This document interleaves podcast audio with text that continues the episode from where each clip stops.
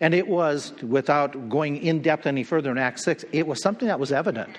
People could understand. People could see, uh, obviously, if somebody was filled with the Holy Spirit. We'll, we'll get to that a little bit later. How is that possible? But our point is that here it was an important doctrine, the filling of the Holy Spirit, something required of the leadership, but it wasn't long in history, it wasn't long in time, and it's been lasting a long time that some people came in and started creating confusion about what this filling of the Holy Spirit is.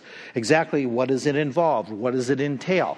And that is still today very, very predominant in churches that hold to the Bible, that bring up the Bible, or at least reference the Bible, that when you talk about the filling of the Holy Spirit, there's a lot of people who really don't understand understand what it is.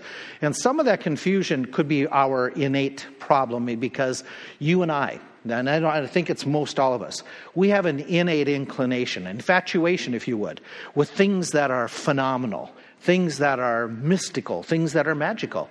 Um, if we hear about it or see something, we read in the book of Acts that those who are filled with the Spirit, they could do miracles. Well, then there's a natural gravitation in our mind, if we're not careful doctrinally, that we'd say, hey, you know, the filling of the Holy Spirit must be associated with miracles, and then that creates confusion.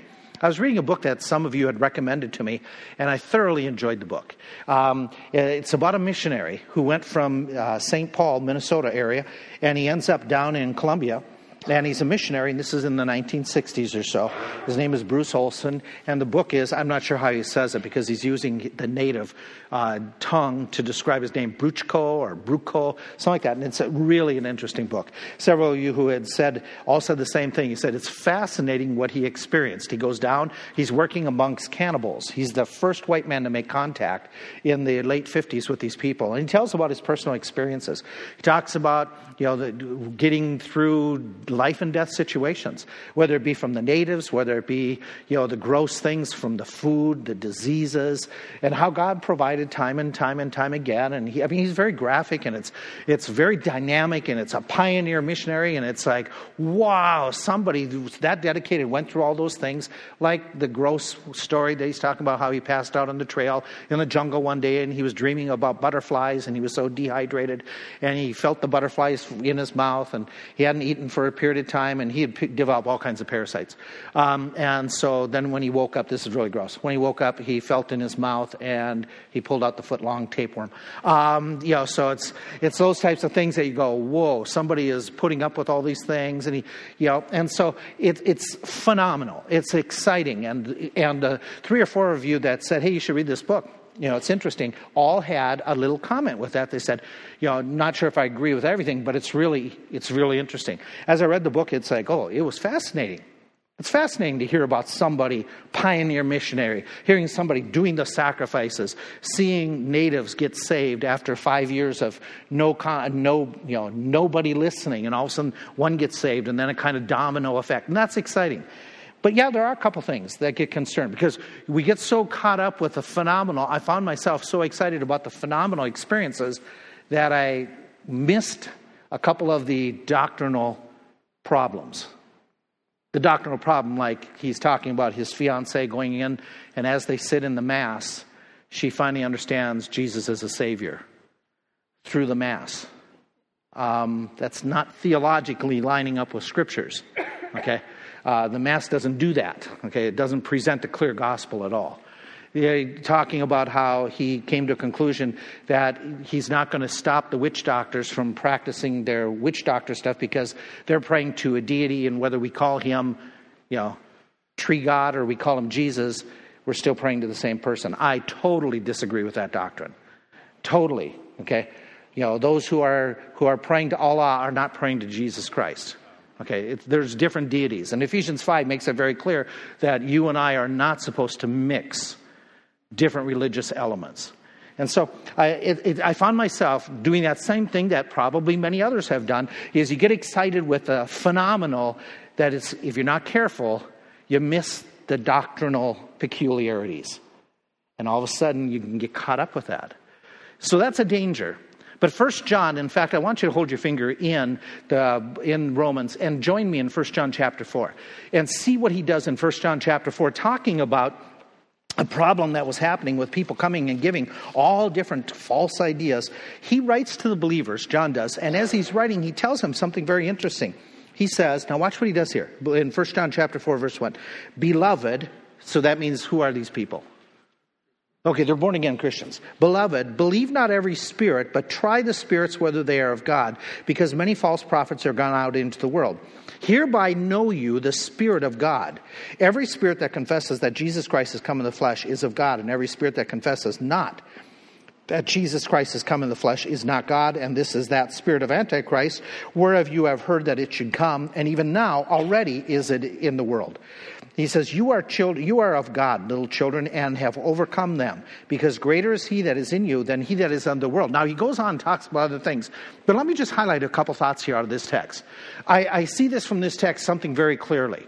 It is this fact false teachers and false teaching will happen and it'll happen often because he makes that comment. They're, they're gone out into the world and there are many of them. And so he's saying that even back in that time, this was a problem. The church was in its infancy and already there are filled, you know, fillings of these false teachers. False teachers will infiltrate the church.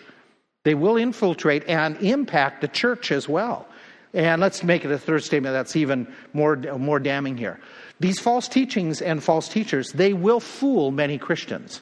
Watch the wording that he uses. He says in the original language where he says, believe not the spirits, it literally says, stop believing all these spirits which means they are already believing some of these false teachers. They're already caught up in it. Maybe they're caught up because of the mystical, the magical, the phenomenal, and the, the talk of these miracles and these happenstances, and therefore, ooh, that is so exciting. I'm going to listen to this teacher, this preacher, and even be persuaded by his points of view. That's dangerous. And it was a danger that happened in the early church. So when John is writing, John is going to write to them and he's going to say, hey, listen, here's what I command you to do. That you try the spirits, you test them, you examine them, you make sure they are the real thing. Uh, we got home on Monday, and it was obvious that Deb needed to go out and rake the lawn okay? Because there was a lot of leaves down. She wasn't cooperative. Uh, so it, because she didn't do it it meant that i had to do it can you believe that so um, i got my trusty old you know my uh, what do you call those things? Not the rake. No, that, that requires work. Leaf blower. I got the, you see, I don't even know what it's called. I got the trusty old leaf blower out and I was going to, you know, get it started, but there was a problem with it. Deb hadn't filled it up with gas. Okay. So that meant I had to figure out which of the four or five different gas containers were the legitimate one. So I had to try the gas cans to test out which one was the mixture, which one wasn't, because if I put the wrong stuff in, she won't have the leaf blower to use in the future. And I want to make sure that it makes it easier for her in the future. Okay. So you have to test these things out, right?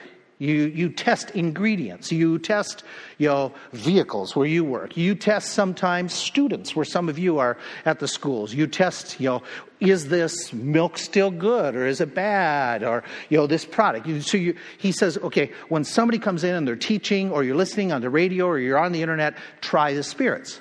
Test them. Make sure that they are legitimate. The question that you and I have, have to have is this. He says we're supposed to test because there's a lot of false teaching out there that even infiltrates the church and can pull Christians away. How do we know who's right and who's wrong? Well, if they say that they believe the Bible, folk, who says they believe the Bible? Most everybody, right? Okay, so how do we know? Well, in this passage, he implies a really, really important test. He says that if they say that Jesus Christ did not come in the flesh, they're not of God. Well, we understand the setting at that point. The setting of that case is there are some false teachers that are saying that everything in the flesh is bad. Material matter is bad. These were called the Gnostics. If it has physical matter, it's evil. Therefore, Jesus had no physical matter or he would have been evil because everything physical is tainted. And so they went to the point that only the spiritual is good, the body is bad. So you know, you had two options. If the body is bad, you beat it, beat it, beat it, and you practice masochistic type of religion. Or the body is so evil, you just feed the flesh because it's already condemned, so you just live any way you want. But your big concern is the spirit. And so they taught that. And he's saying, no, no, no. Jesus did come in the flesh. And so the flesh isn't innately, the physical flesh isn't innately evil. What part is when he says that you are carnal? What's he talking about? He's talking about the heart. He's talking about the sin nature, absolutely. So he is writing, he's in that context, he is basically saying this thought when he says, okay, you know, what do they believe about Jesus? That is true. But let me expand it to fit with the Old Testament and other teaching. Are they teaching what has consistently been taught before? John has consistently already taught we have seen Jesus. Not only have we seen him, do you remember what he and Luke and Matthew, Mark all say? We have not only seen Jesus, but we have touched him. He says we have handled him. And so the criteria is are they teaching that which has been consistently, are they consistent with what's been revealed already? This fits Old Testament. Remember in the Old Testament, Deuteronomy, where he says when you get a prophet coming, you know, one of the things you want to examine is if he's making predictions, those predictions better come true, okay, or they're not. But how do you know if they're just making a message? Does that message line up with what you already have been given? You know, the danger is if somebody says to you, Hey, I found something in Scripture nobody else has before, what should you automatically do? Yeah, yeah, exactly. That's a good way of putting it. Just say, see you. Because if nobody else has seen it, he's probably not, not preaching truth. Okay? He's, you know, something that's. The, now, if you say or I say, I haven't seen this before, that's pretty regular, isn't it? That as we study, we learn something new. But what we're talking about is somebody who's coming up with a new doctrine that all of a sudden nobody ever had before. Okay, now that's a problem. And so he lays it out. But watch what he does as he lays that out, who he brings into the picture of helping us to examine. Did you catch it when we read it here back in verse 4? You are of God. Who is, he says, greater is he that is. Who is that? Who is in you? Let's, let's bring it back to the basic doctrine. Which part of the Holy uh, which part of the Holy Spirit? okay, uh, this is this is Jeopardy. Okay, I've given you the answer. Give me the question. Okay, which part of the Trinity is in you? Okay, it's the it's the physical, the spiritual presence of the Holy Spirit. So he brings the Holy Spirit that's saying the Holy Spirit is going to help you to overcome and to understand what's truth and what's not truth. Well, that makes perfect sense. When we start going and noticing other aspects of the Holy Spirit's ministry, it's amazing what the Spirit does for us. There are a lot of things the Holy Spirit does. We stopped last week talking about one of the ministries of the Holy Spirit, that the Holy Spirit indwells us. He lives within us. I've already referred to that this evening, that He is within you, 1 John 4 4. He says elsewhere, He says, You are not in the flesh, but in the Spirit, if so be that the Spirit dwells in you. Now, if any man have not the Spirit, he's none of his. In other words, if you're born again, the Holy Spirit lives at your residence of your, of your body. In fact, he expands upon that, and we looked at this at length here a couple, three weeks ago. What know you not that your body is the temple of the Holy Spirit, which is in you? Okay, he goes on, which you have of God and you are not your own. Know you not that you that you are the temple of God and the Spirit dwells within you. And so he makes it very clear. Now, there's another aspect that goes right along with that. Not only does he indwell you, he, he illuminates you. And that goes with what we were just saying a moment ago about trying and examining and understanding who's truth and who's not truth. He said, Jesus did, in John 16, Howbeit when He, the Spirit of truth, has come, He will guide you into all truth. How do we understand the Bible? How do we know that we are getting the gist of it? It's the work of the Holy Spirit within us. He who inspired the word illumines your mind so you can understand it. That's the beauty of what we hold as a group of believers. I don't have to interpret, and I shouldn't interpret the Bible for every single one of you. Now, should I explain passages at times and help put it together? But who can go to God and understand the Word of God? Every one of us. Now, some of us grew up in a religion that said you should never read your Bible. I did. They told us we could not read our Bible. We can't understand the Bible. That the preacher has to give you the interpretation because you do not have the Spirit of God to know what the Bible says. Well, that's just false because everyone who is born again has the Spirit of God, and the Spirit of God teaches us, guides us into what he says. All truth. Let's, let's pick up another passage. Eye has not seen nor ear heard the things which god has prepared for them that love him. Okay now that this is a fact. You and i cannot understand all that god wants to reveal in and of ourselves. We just can't. It is beyond us. There are certain things we don't understand. Men what is the major thing we don't often understand Women. Okay, that's just, yeah, I'll. Okay, women, what don't you understand at times? Men, I mean, how do they, how do they function? Okay, because, because that difference in gender, we yet sometimes we don't connect. We conflict, we don't connect. Okay, he is saying here, wait a minute, God is so above us that in and of ourselves we can't understand. But God has revealed them himself, those secret things about him, unto us by how? He says very clearly, the Spirit of God. He goes on, now we have received not the Spirit of the world, but you and I who are born again have received the Spirit which is of God. That, that's the reason, that we might know the things that are freely given of us of God. How do we understand His sovereignty? How do we get our hands, uh, our heads around that? We can't in and of ourselves. The best we can do is the Spirit reveals that our God is able to do anything and everything He chooses to do. That's sovereignty. He can do anything and everything He chooses to do. Okay, can you make a rock so big he can't? No, that, that, con, that absolutely contradicts the definition of sovereignty. Okay, he can do anything and everything he chooses to do. He does not choose to force you to get saved. He allows you, he convicts, he woos, but you make that choice. He doesn't force that. But he is still sovereign because he can do anything and everything he chooses to do. Can he sin? No, that's beyond his capability. He doesn't choose to do that. Does he lie? He doesn't, that's, that's beyond the choice of realm. So we look and we say, that's sovereignty. How do we get our heads around it? How do we come to that conclusion? The Spirit of God helps us. How do we get the idea that he has forgiven me? Uh, some of you were like me. When you got saved, you struggled. How could he forgive me? Really, I've been forgiven? And we battled with that assurance. How did we finally get our hands and our heads around that? The Spirit of God. The Spirit of God bearing witness with our spirit that we are the sons of God or children of God. And so that's his ministry of illumination. There's another ministry that he has. It's the intercessory ministry. Do you remember where he talks about this? Romans chapter 8, where he said, well, there it is. Romans 8, that he helps us with our infirmities, for we know not what we should pray. Have you ever been there? You don't know what to pray, how to pray. Should I pray this? We'll come back to that, okay, when we hit Romans 8. The enabling work of the Holy Spirit. What I mean by that, and now I'm getting back to that idea where we started, the filling of the Holy Spirit that is often confused. In the Old Testament, people were filled. We talked about this at length their filling had a different dynamic to it, but it had the similar results. Similar results as God filled people to enable them to do a task He wanted them to do. God in the New Testament says, I want to fill not just a select few, few I want to fill all of these people. To really get a handle on this, to understand a little bit more, let's do Romans chapter 8. Let's do a real quick, quick and Wayne don't go together, but let's do a quick overview of Romans 8. Romans 8, and watch how Romans 8 is going to explain the ministry of the Spirit. Now, in Romans, what you have is this you have all about sin, the first few chapters, all about salvation, chapters 4 and 5. Then you have 4, 5, 6. Then you have the idea of, okay, what happens about sanctification, 6 and 7. And then what happens if we fall, if we fail, chapter 8, security. In this chapter 8 of security, what he's going to talk about is he's going to talk about two aspects of the Holy Spirit. Mark these down. The, according to Romans 8, the Holy Spirit grants spiritual life to all believers.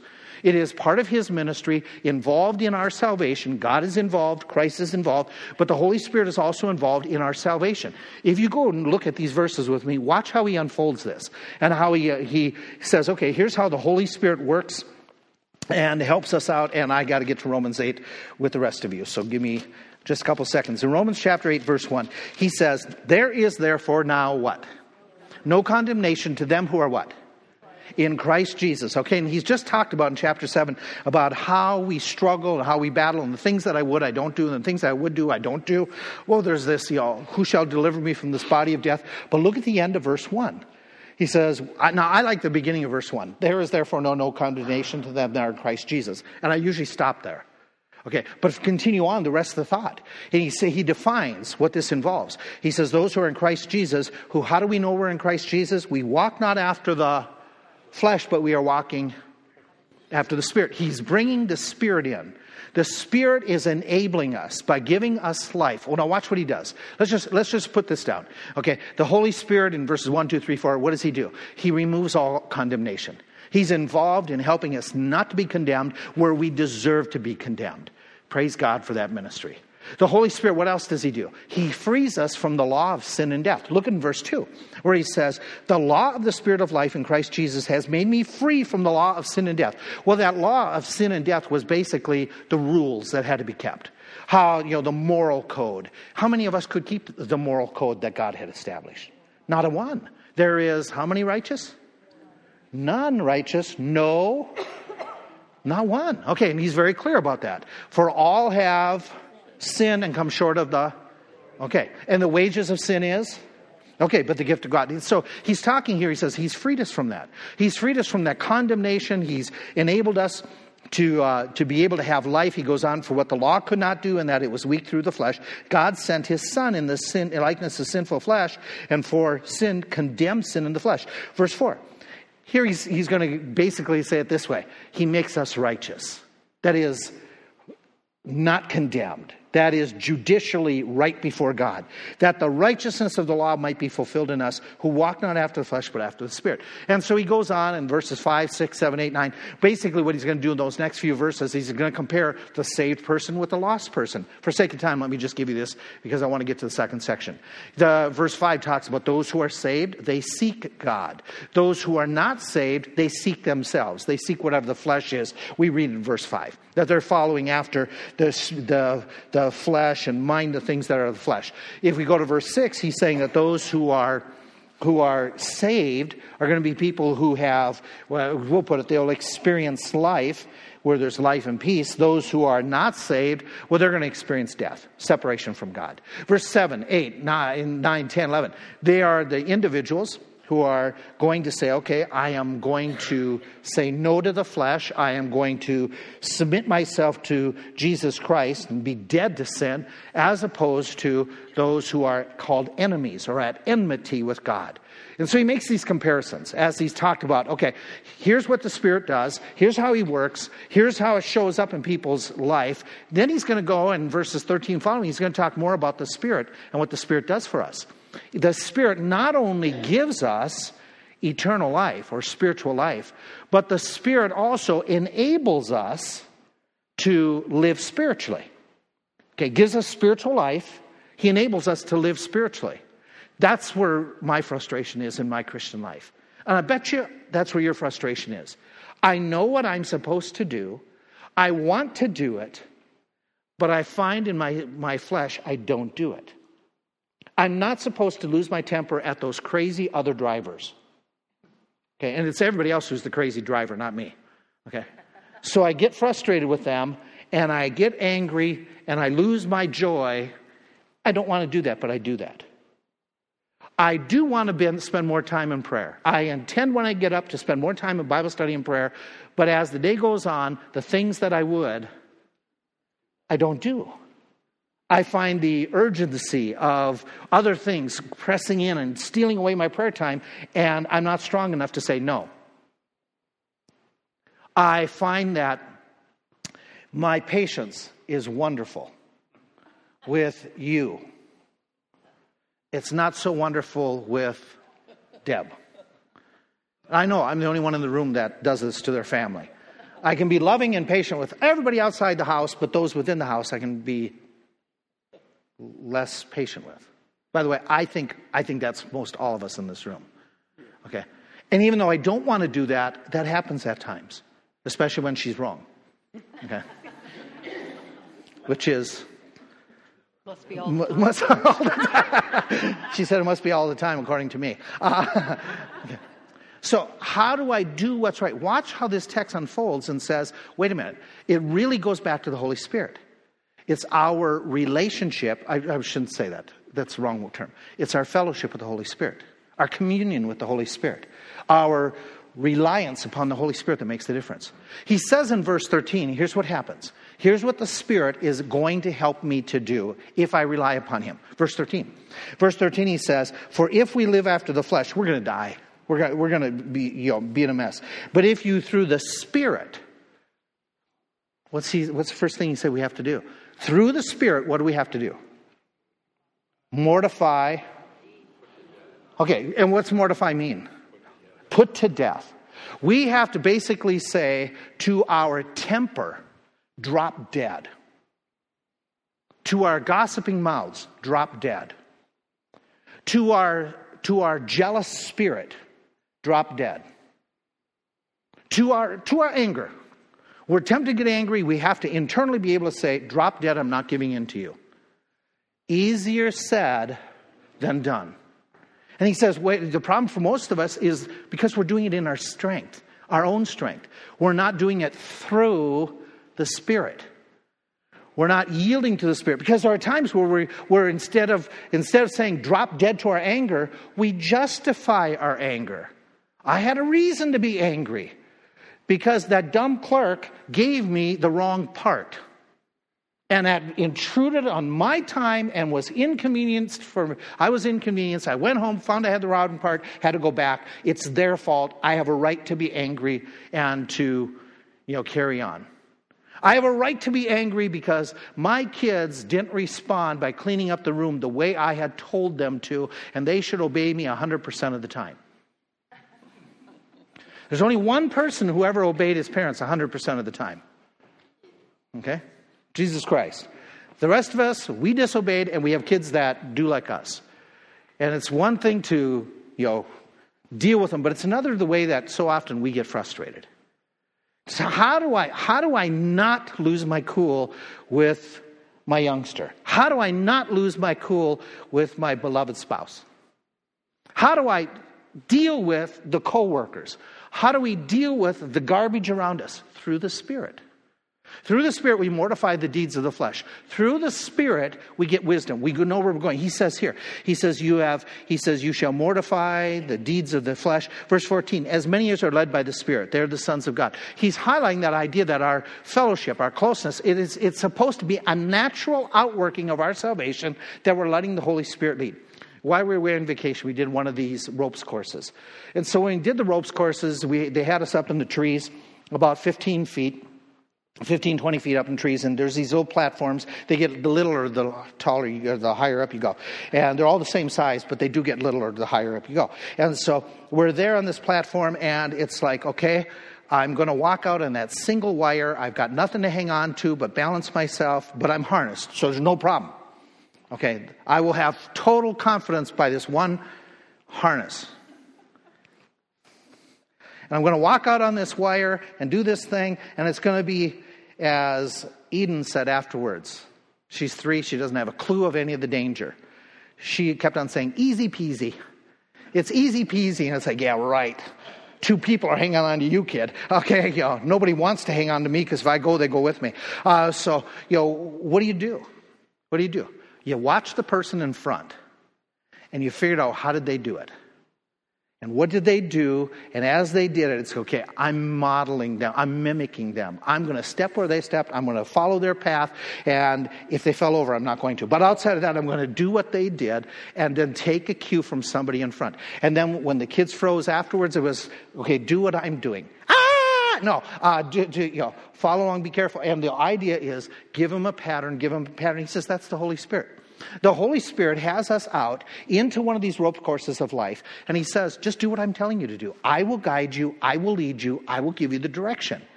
Our problem is we usually have a better way. We know better. We, we've got it all. He says, okay, now added to that, here's what the Spirit does. Watch, watch how wonderful the Spirit is. He removes the fear.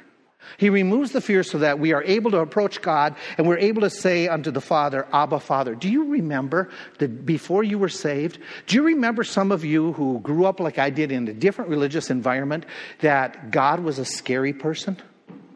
That God was somebody that was waiting to pounce on you? In, in what I grew up, they said you pray to you pray to Mary. Why do you pray to Mary? Because she's kind, she's sweet. God is more cruel He's like the father who's angry.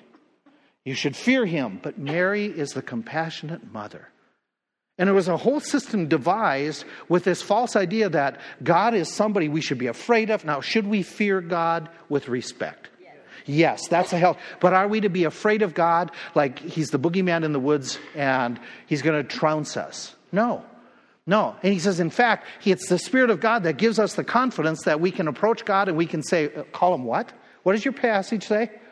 Abba, Father. That's the Spirit of God working in your heart. He goes on, he says, What does the Spirit do? He says, Look at verse 16. He says, The Spirit itself bears witness with our spirit that we are the children of God. How many of you, like I alluded to, how many of you, after you got saved, you still struggled with, Am I really saved? How many, how many of us did that? Okay. What, what was it that helped convince you? Well, it's the Holy Spirit. But what did He put in your life that helped bring you to that convincing moment? His Word? Okay. Anything in particular? Okay. Anything, you raised your hand. Anything in particular, Mike? Just the word. I remember this part that was helpful for me is the, the awareness that the word says that if I'm his child, he will convict me. And that convicting work of the Holy Spirit became very, very comforting. Do you, do you know what I mean? The chastening work of the Holy Spirit? Is there a comfort that my dad, my, my, my earthly parent cared so much that if I got out of line, they would correct me? And the same thing, my spiritual father. He would correct me and keep me back from doing something more stupid. And so that, that work of that, bearing witness with the assurance, with the peace, with the convicting work, he gives us hopes. This whole section of this of chapter 8 is all about the trials and the troubles that are occurring in the world, that even the world groans because of the sin upon the world. And haven't we seen that in Tennessee, Mississippi, Alabama? How the world is groaning, the tornadoes, the storms, the rains. He goes on, but jump down to verse 23. And not only they, but ourselves also, which have the first fruits of the Spirit, even we ourselves groan within ourselves, waiting for the adoption, that is, this redemption of the body. The resurrection is what he has in particular uh, view. For we are saved by hope, but that hope that is seen is not hope. For what man sees, why does he yet hope for? But we hope for that which we see not, then, then do we with patience wait for it. We have a hope we have hope. Here, this past week, our church had another funeral. I'm so sick and tired of funerals in this church. It has been way too many, okay? And yet at the same time, do we have hope when they occur? We have the hope that what? We're going to be together. It's not farewell, it's see you later. So, how does that help us? Who gives us that confidence? Who gives us when the people are at home alone and the spouse is no longer there? Who's going to give them that hope? It's the Spirit of God that will bring to remembrance, that will help. Then it's the Spirit of God that, according to this text, he says, likewise, the Spirit, verse 26, he helps in our infirmities, for we know not what we should pray. I don't know. Should we pray at this point, Lord, take them home or recover them? Lord, I don't know. Should we pray for you to chasten this person, to bring them to a point of repentance? I'm not sure how to pray at that moment. I'm not sure what you do to break this person or to deal with this person. I don't know. The Spirit knows best. And so we pray with the help of the Holy Spirit, which makes intercession for us with groanings which cannot be uttered. He searches the hearts, knowing what is in the mind. And sometimes we just sit there and we do this. And you've done this, I'm sure. You, got, you say, God, I really don't know what to pray. I don't even know how to pray. I don't even know if my prayers are going up or not. But Lord, here's my cry. And the Spirit helps us at those moments. Do you, do you get the flow of the text? He is helping in so many ways in our life comfort, assurance, conviction. He's helping us to get over our sinfulness. And then he gives a whole section in this book that you all know. We're in verse 28 For we know that all things work together for good that are called to his purpose. He later on he says, Who shall separate us from the love of God? For I am persuaded that neither height nor death he says or or he says that life or death or angels or principalities and goes on talks about nothing can separate us from the love of god the whole last part of this chapter is about security it's about that ministry that God has in our lives that's bearing us witness, that's saying nothing will separate us from God Almighty. Nothing, nothing, nothing. Do you want to see how this is developed by Paul elsewhere? Paul elsewhere uses these terms. He says that we have the earnest of the Holy Spirit. These are the three texts that it's stated in the New Testament. And he says the earnest of the Holy Spirit. What is earnest? The word literally is arrabon. That we have the arrabon of the Holy Spirit, the promise of the Holy Spirit. It is used in Greek literature to describe things that you're familiar with. It is used to describe an engagement. Something that was given as the dowry or the promise. The, the man saying, I will take you, I will come and, and receive you unto myself. It was used in Bible days the same we use it today in extra biblical literature. An earnest was a down payment that said, You will pay the $1,000 for the, the house and you'll pay the remaining $10,000 on this mansion later on. Okay? That's earnest, right? You've done that. Earnest money, yes? Okay, down payment. An earnest basically is a promise. It's a promise that's saying there is more to come. And he says, I have given you my earnest, my promise, I have given you down payment.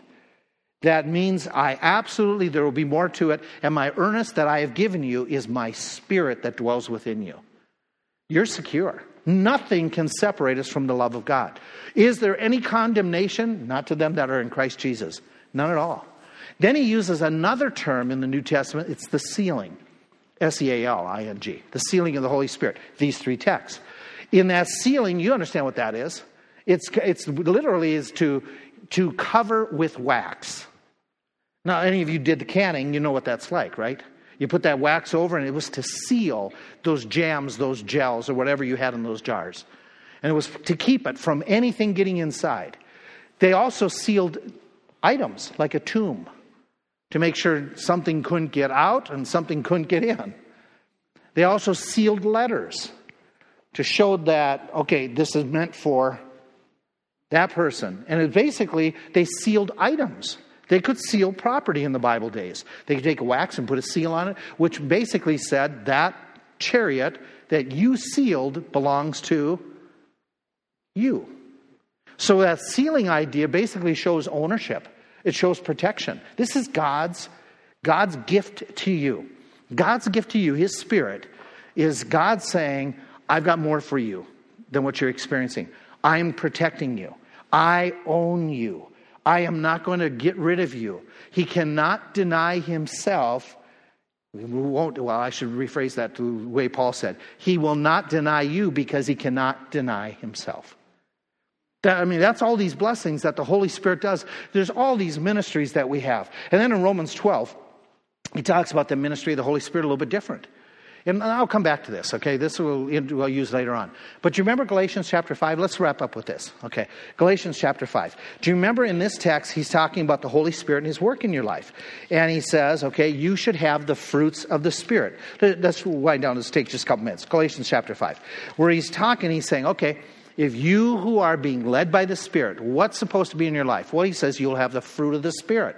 In other words, the result of the Spirit being allowed to have control, being allowed to lead, to direct, being allowed to fill you, where you say, Holy Spirit, I'm relying upon you. I need you. I, I, I know you have all this available, this whole available you know, uh, smorgasbord of spiritual activity that you have available to me. And Lord, I, I want it. I want to take advantage of it. What's going to be some of the results? The fruit of the Spirit. What is it? The fruit of the Spirit is love, joy, long suffering, gentleness, goodness, meekness. They're all people, people, people interrelationships. It's all about how you're going to be evident. You're going to be shown to have the filling of the Spirit. A cantankerous, angry, blow up type of person does not fit the fruit of the Spirit, does it? Yes, no? Does the crazy driver that cut you off and practice road rage, does that evidence the fruit of the Spirit? No.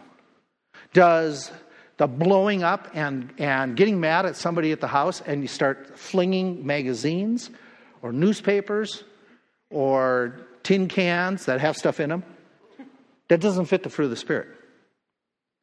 The blowing up and starting to cuss and curse, that doesn't fit the fruit of the Spirit. The fruit of the Spirit, he says, is going to be evident in people's lives, and it's going to be the positive Christ like virtues. Now, that, that's, that, I think every one of us says that, that's very clear. What's not as clear is how do we get that? The text tells us. The text shows us that the way to have these fruits of the Spirit is to have a, have a loving humility. Look at what he says right after that. He says, okay, the fruit of the Spirit is love, joy, peace, long suffering, meekness, temperance. Against such there is no law. Verse 3 They that are Christ have already crucified the flesh, the affections, the lusts. That's true. Okay, we know that. Because if any man be in Christ, he is a new creation. Okay. If, now here's, here's verse 25. If, if we live in the Spirit, which that's a fact, do we get spiritual life through the Spirit? The answer is yes. If we live in the Spirit, let us walk in the Spirit. That is yielding to the Spirit. This is a display of, this is in conjunction, this goes like this with the filling of the Spirit. It's yielding to the Holy Spirit, it's letting Him have control. It's letting Him fill your sails. It's letting Him to motivate you. It's letting Him to move you. It's relying upon Him. Lord, how should I respond to this person who's driving me nuts?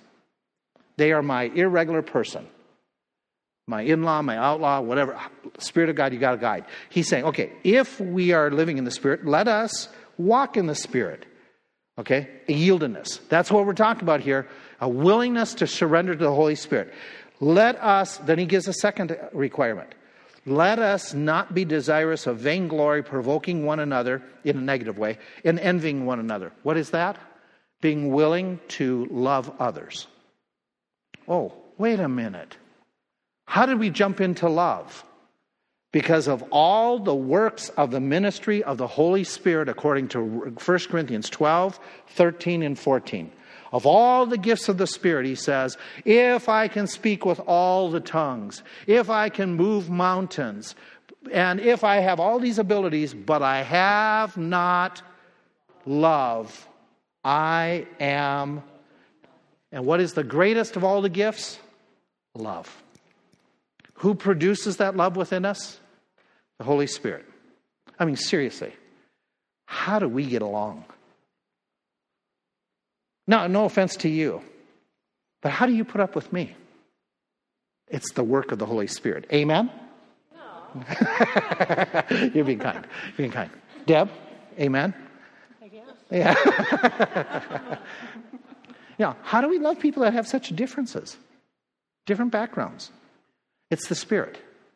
It's the Spirit who calls us to say, okay, let me fill you and you will love, because if you love, all men will then know you are my disciples. And so he takes us back to this whole idea. So, bottom line is this how does it apply? Let me just close this way. We should be grateful for the many faceted ministry of the Holy Spirit that he does this help he does this mortifying he does this this assurance thing that just it's amazing how he is he is ministering in so many because some of us need the prayer help tonight more than uh, than others some of us need the confidence the assurance more than others some of us need the guidance a little bit more this evening than others we have different needs and he has such a smorgasbord of different, different enablements and different assistance. It's amazing to me. We should be responsive to his ministry. What I mean by that is, is basically this don't grieve him. Don't grieve the Holy Spirit whereby you are sealed. Don't, don't stifle his work in your heart. Don't push him back. Don't, don't push him down because of a bad response. There's a third thing we should be doing here be quick to humble yourself to the Spirit's control and leading. When you go home, you're tempted on the way home to all of a sudden get angry over something, something happens, you're going to learn about something, get attacked, something about tomorrow that's going to create a frustration, and vent or to just stifle.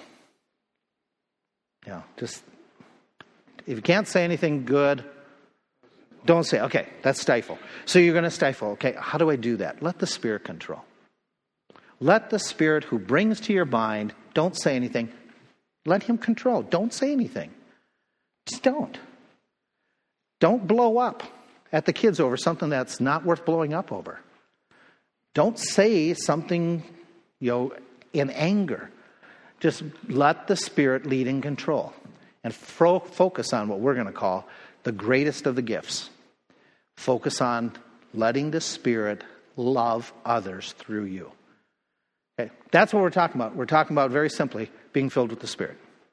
This is, this is what it involves yielding to the Spirit. Are you yielded tonight? Well, one of the aspects we can do with the Spirit is pray. So let's engage. Let's use the Spirit's help and let's pray wisely these next few minutes. Thank you.